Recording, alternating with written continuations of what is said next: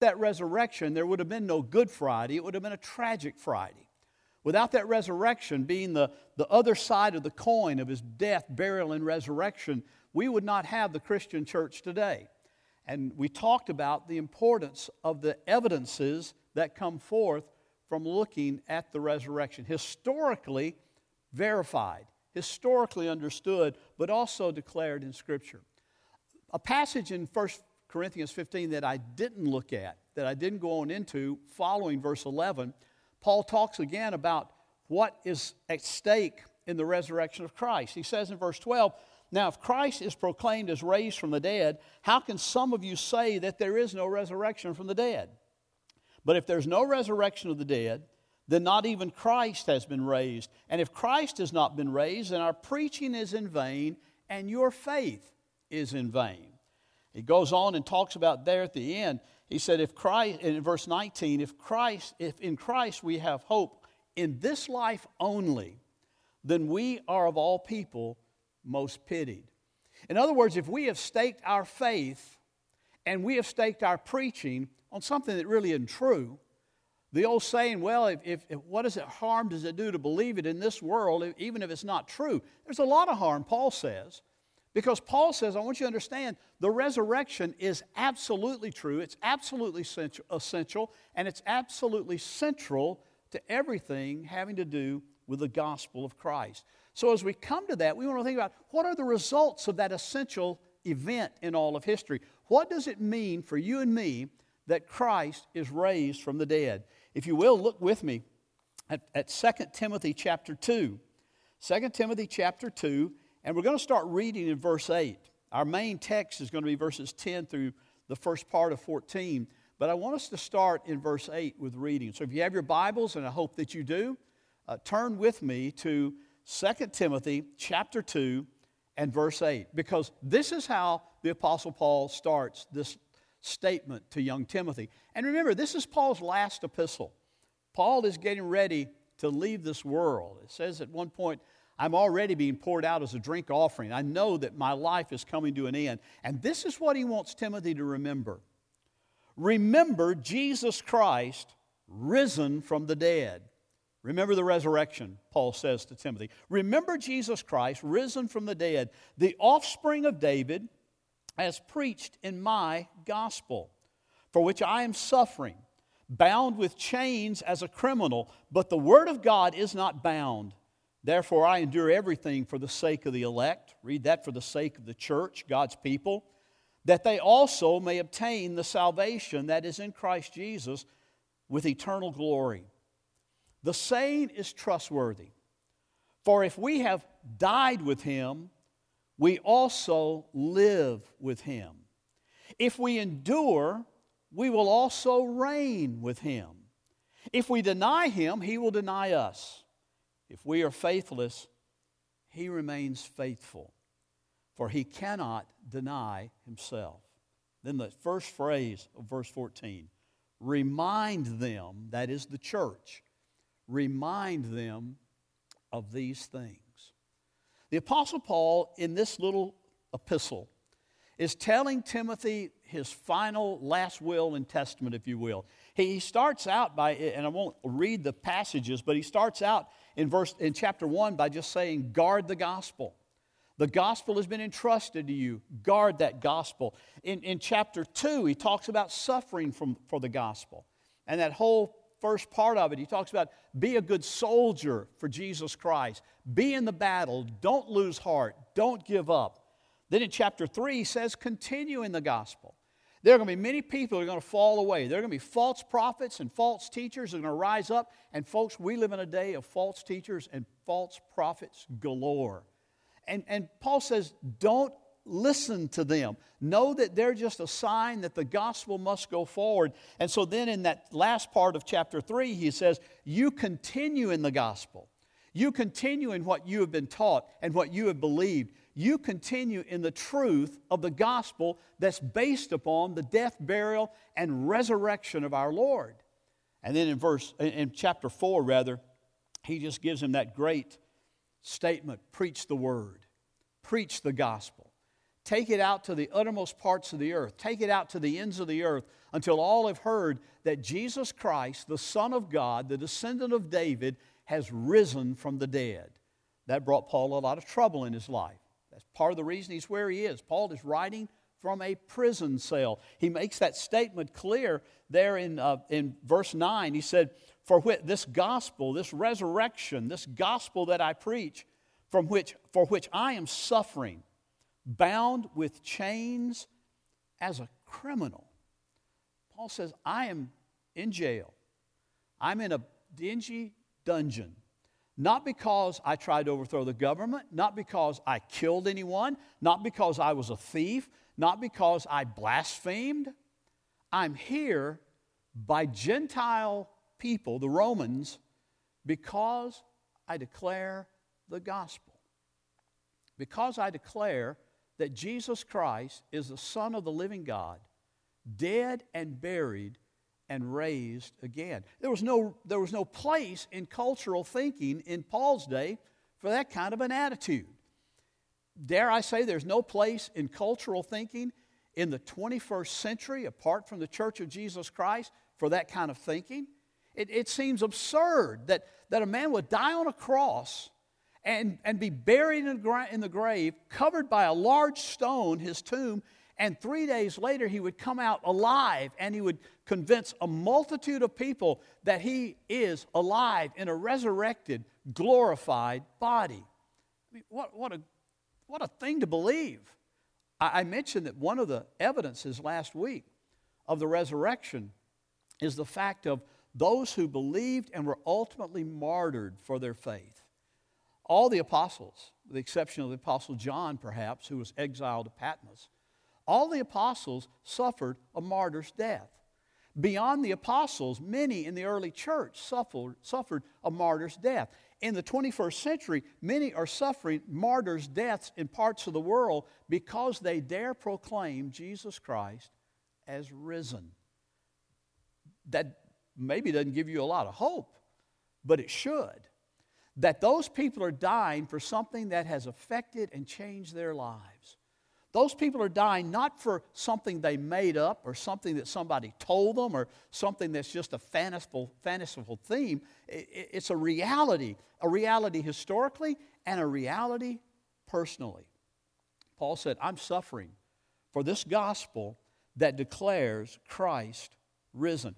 I like the way he ends that verse. He says, For I am suffering, bound with chains as a criminal, but, but the word of God is not bound. The word of God continues to go forth. That's kind of the way the book of Acts ends. If you remember that last verse in the book of Acts, it's kind of open ended. It said, And in that day, many were dying, many were being killed, many were being persecuted for their faith, but the gospel of Christ continued unhindered. It's the final word of the book of Acts. It continues unhindered. That was almost 2,000 years ago that Luke wrote that at the end of the book of Acts. And here we are in the 21st century, and the gospel of Jesus Christ is still going forth, still going uh, unhindered because it is not bound by prison cells, it is not bound by chains, it is not bound by coronavirus. It is not bound by our suffering, whether it comes from natural things like sickness and pestilence and earthquake and what we call natural disasters. If we're suffering from those, it is not bound by suffering that might come from persecution that Paul is experiencing here. That ought to bring us great, glorious hope in that resurrection truth that Paul is seeking to proclaim here. It's a glorious declaration of the truth of the resurrection that leads Paul to talk about the significance of the resurrection over and over and over in every one of his epistles. If you look back to the passage that Pastor Todd, uh, our, our, senior pastor designate, read during our, uh, during our uh, hearing the word this morning, Paul talking in, in, the, in, Romans chapter 5, he, he talks about suffering there. And he says, Our suffering will lead to the glory of God. Our suffering will lead to our patience. Our suffering will lead to our endurance. And that endurance will give us hope. And all of that is based on the fact that Jesus Christ is raised from the dead. If there is no resurrection, there is no purpose in suffering. If there is no resurrection, there is no hope of eternal life. If there is no resurrection, there is no hope that Christ is with us and Christ is in us and Christ is giving us what Paul told the Philippian Christians was that power of the resurrection. Remember that?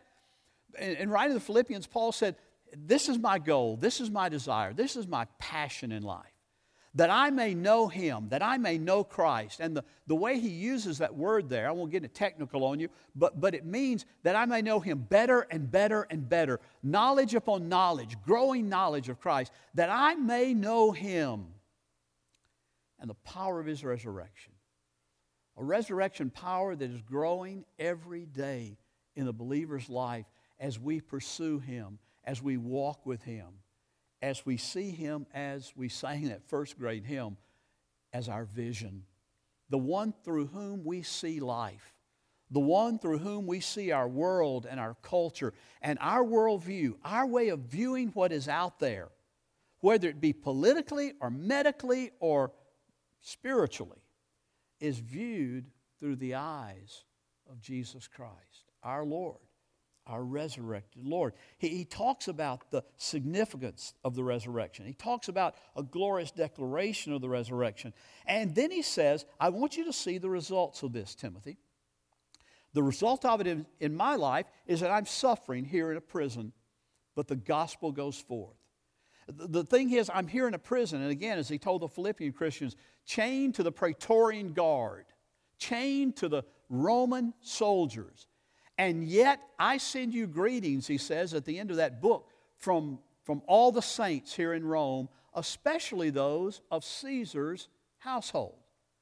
They thought they had Paul in a place where the gospel would be shut up. What do you think Paul was doing as he was chained there to a Roman soldier on a six foot chain every single day and every single night around the clock? You think he was talking about the weather? He was talking about the gospel. He was talking about the glorious resurrection of Christ and what that means to a person's life who embraces that and who confesses with their mouth that Jesus is Lord and believes in their heart that God raised him from the dead. He's telling these soldiers, and they're rotating out of Paul's cell back into Caesar's palace.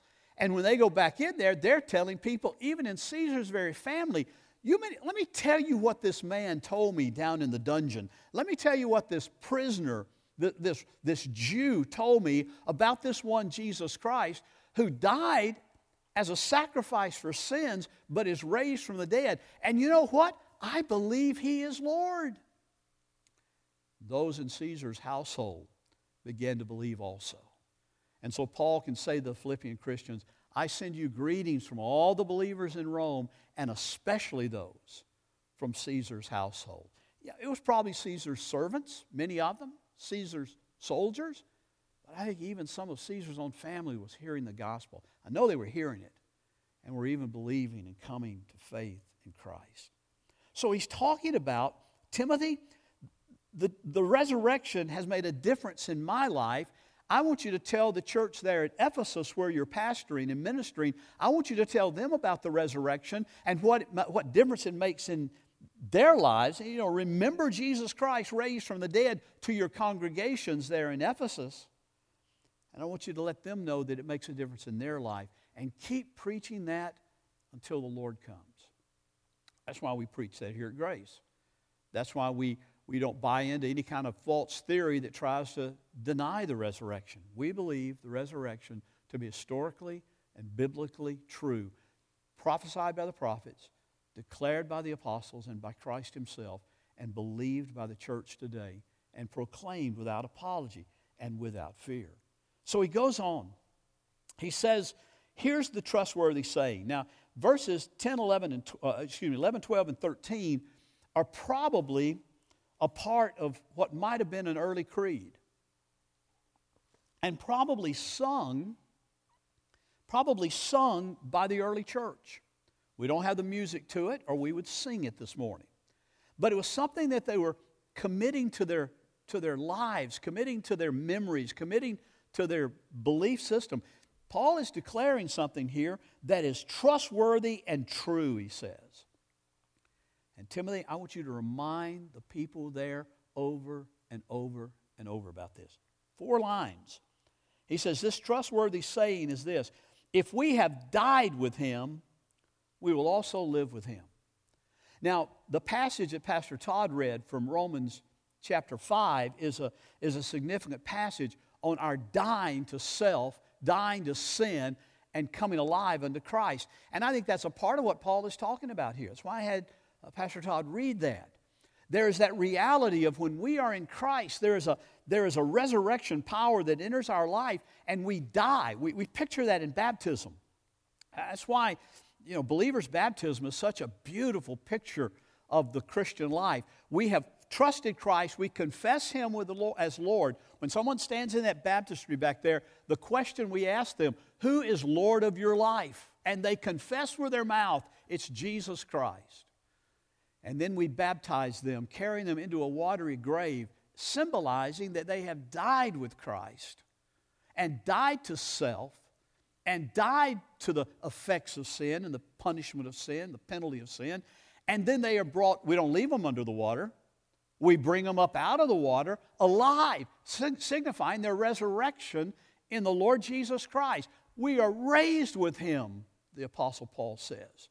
And then he talks about all the glory that comes from being a resurrected believer, redeemed, regenerated, born again, however you want to put it, in the Lord Jesus Christ. The water doesn't do that.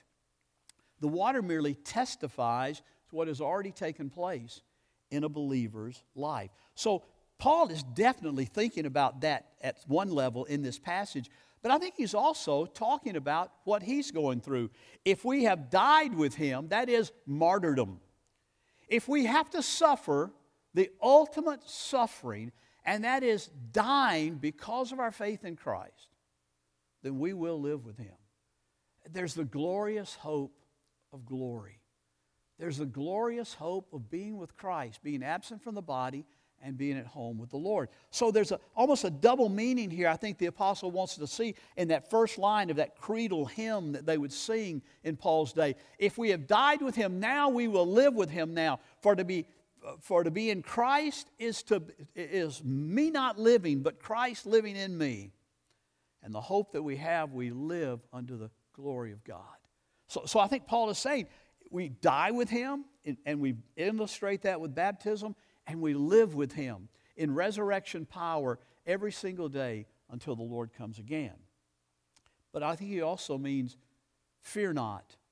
If we have to face martyrdom, a martyr's death, then we need not fear because if we die with him in this life for the gospel's sake, we will be made alive. We will be alive. We'll be with him for all of eternity. If we have died with him, we will also live with him.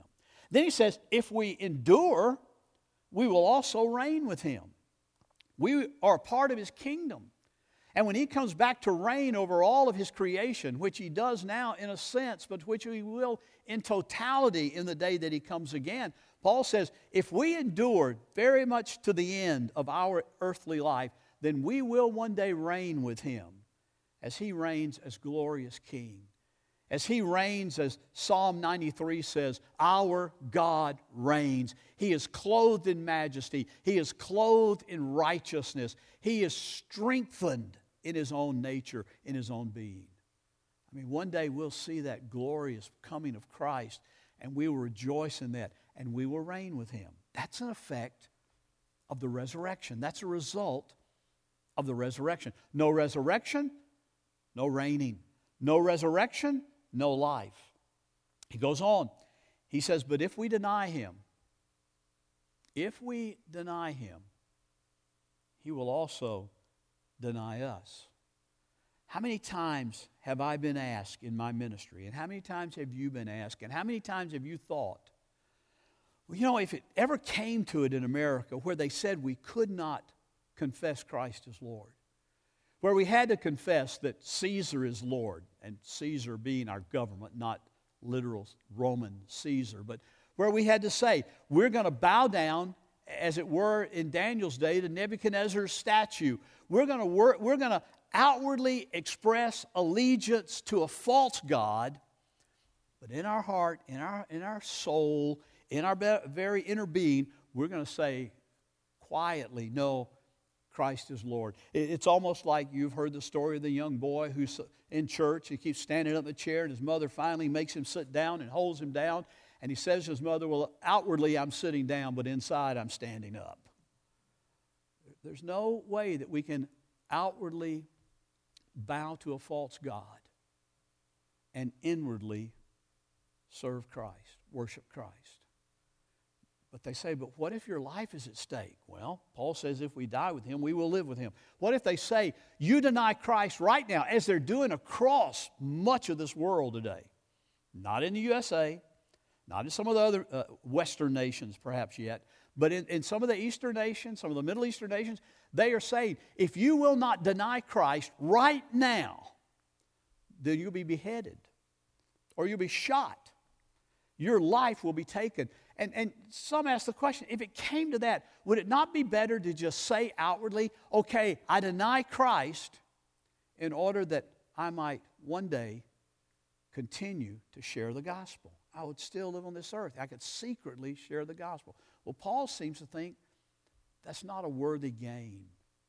I remember one of the martyrs in England when they were told to recant their truth about their belief in, in the Reformation gospel, the gospel of justification by faith alone, and they did recant it before the, uh, the authorities. They were taken out to a public gathering and they said, okay, repeat your recantation before all these people. And as, they, as he stood before all those people and looked around, he preached a glorious ser- uh, sermon about the resurrection of Christ and the lordship of Christ and the glory of justification by faith alone, through grace alone, in, fi- in Christ alone. There is no other way. And they burned him at the stake. Rather than deny, I present to you this morning that that brother is with the Lord gloriously this morning. If we deny him, he will also deny us. That would raise the question. I don't have a lot of time to deal with this, but I want to talk about just a second. Well, what about if we're a believer? What about if we've been faithful in the church all our life? We, we Baptists believe in the perseverance of the saints, the perseverance of the saints to the very end. We believe that, that, that you know, the old statement, once saved, always saved, which I really don't like because that gives a really false view of what it means to be preserved in faith by Christ. It's not us, it's His, his uh, work that does it. We sing that great hymn, uh, He Will Hold Me Fast, and I believe that is an absolute truth. So, what does it mean? If we deny Him, then He also will deny us. Well, it means simply this. The same thing that, Paul, uh, that John said in his first letter. He said, There are many who were with us, who have gone out from us, and they went out from us because they never really were of us. They liked religion. They liked, they, they liked being in fellowship with other believers, perhaps, or with believers. But when it came right down to it, whether it was because of a personal uh, infirmity or whether it was because of outward persecution, they said, eh, we have nothing more to do with it. We deny that Jesus is Lord. I think Paul is saying that there is no assurance for that person in the final day. And it doesn't, it doesn't say that they got lost again, it just simply says they never were resurrected to newness of life, no matter what they looked like outwardly. If we deny him, he will deny us. Because if we are faithless, he remains faithful. Now, I think there's a, a, a, double meaning there, too, almost, if you look at that. If, if we're faithless, I think it goes with those who deny. If we're faithless and we deny Him and we go out and we never were really there, He remains faithful to carry out the judgment that He promises. But, folks, there are times in our lives, there's times in your life and times in my life where we are faithless, where we doubt Maybe you're doing that during this uh, coronavirus uh, pandemic. Maybe your, maybe your faith is wavering. Maybe you're doubting. And, and, and that's not uncommon today. I, I've talked with many people who've said, I just am struggling with what God is doing. And you know what? I have to admit, I struggle with what God is doing too. I do believe He's doing something. I just don't know what it is exactly. And, and that's a bit of a faithlessness. I, I get a little anxious sometimes, and I bet you do too. The thing Paul wants you to see is even when our faith is weak, not denied, but weak, even when our faith is weak, he remains faithful. I believe there's a truth of the gospel that those who are in Christ, though they struggle with sin, they will always be brought to repentance by God. I believe there's the truth of the gospel that when people waver in their faith, waver in their walk with Christ, He will bring them back. That's the whole statement of Romans chapter 7, I think. That yes, we struggle with sin, but God is the one who delivers us, God is the one who protects us, God is the one who carries us through. In the middle of all of that, He will be faithful, and He will be faithful to the very end. Here's Paul, bound in prison, bound in chains, awaiting execution, and he's celebrating the resurrection of Christ and what those results are in your life if you have confessed with your mouth that Jesus is Lord and believe in your heart that God did indeed raise him from the dead. Paul is bound, going to die very soon, and he's rejoicing in the resurrection. How does that happen?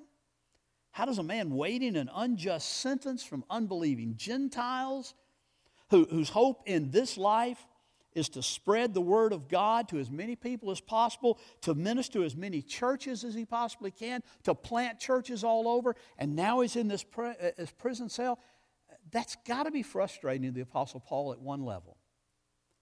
But at a much higher level, it's a, it's a reason for rejoicing because Paul says, I'm bound, I'm in prison, I'm in chains, but the gospel goes forth. The word of God is not bound. Men are preaching the gospel today that might not be because Paul says, if I were free to do all the work, I'm in jail, and they are proclaiming Christ. So I want you to see here a couple of things as we close. When Paul starts this out in chapter 10, oh, excuse me, verse 10, therefore I endure everything for the sake of the elect. Therefore I endure everything for the sake of God's church. I, I want you to see that there is a there's a passion in that. There is a love in that. There is a compassion that goes beyond just I like the church. Paul says, I go through this so that you, who are part of the church, might see what it means to be strengthened by the resurrection. Paul says, I do this because I love the church. I pray that every pastor in every pulpit and on every church staff around this country operates out of a resurrected life with a love and a passion for their church that God has made them under shepherds as a part of. Grace Baptist Church, we love you. We're hurting for you during this time of isolation and, and quarantine and having to stay socially distanced. We, we're hurting for you, and we love you, and we're here for you. But we want to give you the greatest hope of all. It's not that we're a phone call away. Those Christians weren't in Paul's day, they didn't have an iPhone. It's, it's not that they could, could go visit uh, Paul from, in Rome when they were maybe in Palestine, in, in Israel, or, or other parts of Judea. It, it wasn't that they could, they could just talk to him as we can today. But I want you to understand, we want to encourage you not in just a conversation, we want to encourage you to remember the resurrection because it changes lives. That's the gospel. That's the epitome of the gospel that changes lives.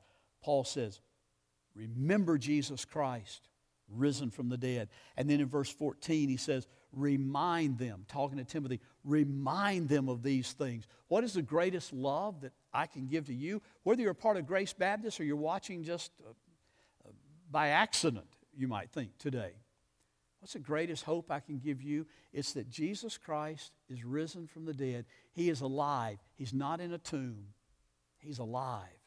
And He can change your life this morning as you put your tr- faith and your trust in Him. As you say to Him, Lord, I need your grace. I confess you as Lord of my life. I give up my life. I give up my possessions. I give up everything that I hold dear to and find security in. And I place my trust and my security in you. In the face of persecution, in the face of coronavirus, I confess you as Lord. And I believe in my heart that the gospel is true that you have raised from the dead. I believe that, Lord. I ask you, Father, to save me. Paul says, listen, it's based on his love for the church, but he's also motivated by a desire for their salvation to be manifest. He said in verse 10, he says, I, I do it for the sake of God's church, God's elect, that they may obtain the salvation that is in Christ Jesus with eternal glory. Paul says, I want them to know, Timothy, not just what it means to walk with Christ now, but what it means to be with Christ in glory, eternal glory, eternal salvation. Eternal life begins now, never ends, has quality now, never ends. What a glorious truth. And so he lives, at least for now, Paul in order to say, remind your people of this. So I hope that's what we've done this morning. I hope you've been reminded that what we celebrated last Sunday is not a once in a year thing. But what we celebrated last Sunday is a continuing thing for our good and for His glory, that we might see the glory of Christ in this life and in the life to come. Would you pray with me as we pray together?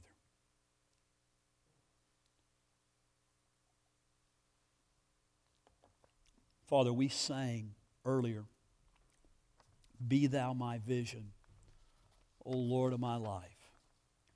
Father, for you to be our vision, we must be in Christ. Save us, show us, be our best thought, be our every thought by day or by night. Lord, let us know your presence. And let that be what gives us light to face darkness in the world in which we live. Father, we trust you for that. We come to you for that this morning. I pray for men and women who are watching that don't know you. I pray, Father, your Holy Spirit will move in their life right now and show them that Jesus Christ is Lord. Open their eyes to see Jesus and to see their need for a Savior. Open their heart to believe like you did Lydia in the book of Acts. Father, do your work that we might rejoice in your goodness and in your grace. We pray in Jesus' name. Amen.